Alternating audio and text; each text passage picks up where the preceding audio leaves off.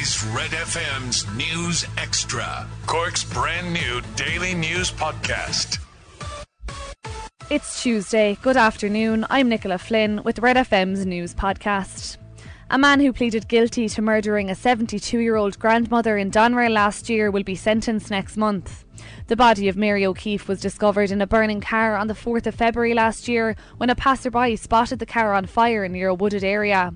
Jamie O'Hara has this report for Red FM News. 63 year old Michael Leonard of Hillcrest, Glenosheen, Kilmallock, in County Limerick appeared at the Central Criminal Court in Dublin yesterday for a brief arraignment. He responded guilty to the charge that he murdered Mary O'Keefe at Doneraile, County Cork on February 4th last year. The court did not hear any evidence regarding the case as Mr Justice Paul McDermott adjourned sentencing until December 14th. Mary O'Keefe's family will have an opportunity to make an impact statement on the day. At a bail hearing last year, Mr Justice Robert Eagar said the mother of three from Dromahane near Mallow had suffered an appalling death and remanded the accused in custody. Jamie O'Hara, Red FM News.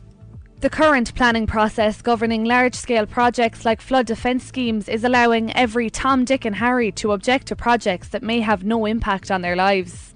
That's the opinion of OPW Minister Patrick O'Donovan, who says local communities should not have to suffer repeated flooding due to an outdated Victorian system that allows people, including those who are not locals, to delay some projects by years. Minister Patrick O'Donovan was speaking at the official opening of a flood relief scheme in Douglas yesterday, where he repeated his call for the system to be overhauled at an Irish and European level so flood defence projects can be delivered without delay. Speaking to Red FM News, OPW Minister Patrick O'Donovan outlines the biggest issue facing his department. I actually don't have an issue with money.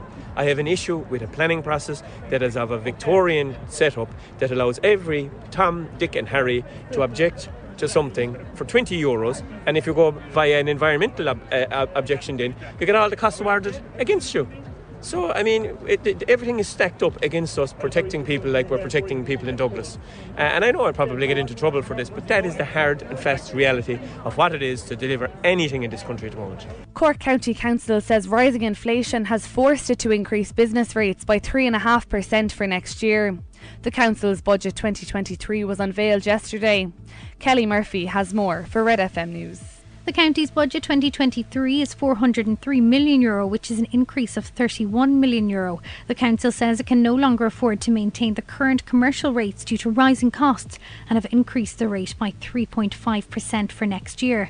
Council management say the increase has been carefully considered so that it will have a limited effect on the majority of business, with over 70% paying an annual bill of 3,000 euro or less. Meanwhile, over 1.27 billion euro is set to be invested in the county between next year and 2025 through the council's capital programme. Over 578 million euro has been allocated towards housing and will include turnkey housing schemes, 30 housing construction schemes, 9 affordable housing schemes and a cost rental construction scheme.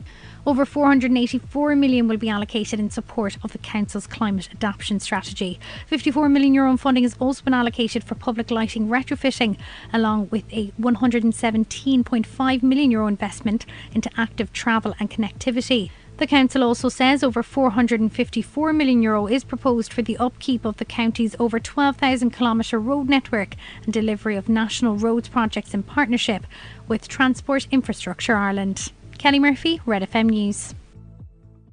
Catch up on Cork with our new daily news podcast, Red FM News Extra. Starting with football, and England midfielder Jordan Henderson says they're not paying attention to any comments from the Wales team. Kieffer Moore said he can't wait to knock England out of the World Cup ahead of their clash in Qatar tonight.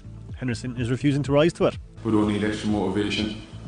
The motivation is to win games and let our yeah, do our stuff on the pitch really. Do our talking on the pitch, perform well, focus on what we've got to do. That Group B match starts at 7 o'clock. England are effectively through as they take on Wales, the match between the USA and Iran. Set to throw up the other qualifier. Iran have a one point lead over the USA in that group. The Netherlands meet Qatar and Ecuador face Senegal in Group A at 3 pm. The Dutch are set to take top spot, and a draw will be enough for Ecuador to progress to the last 16. Ecuador are waiting on the fitness of captain Enner Valencia, who's already scored three goals in the competition. There's one game tonight in the Munster Senior League Premier Division. Midleton host Rockmount. That's at 7:45. In rugby, Munster have issued a squad update ahead of Friday night's trip to Edinburgh. Mike Haley failed his head injury assessment on Saturday night in the clash with Connacht. He'll now enter the return to play protocols.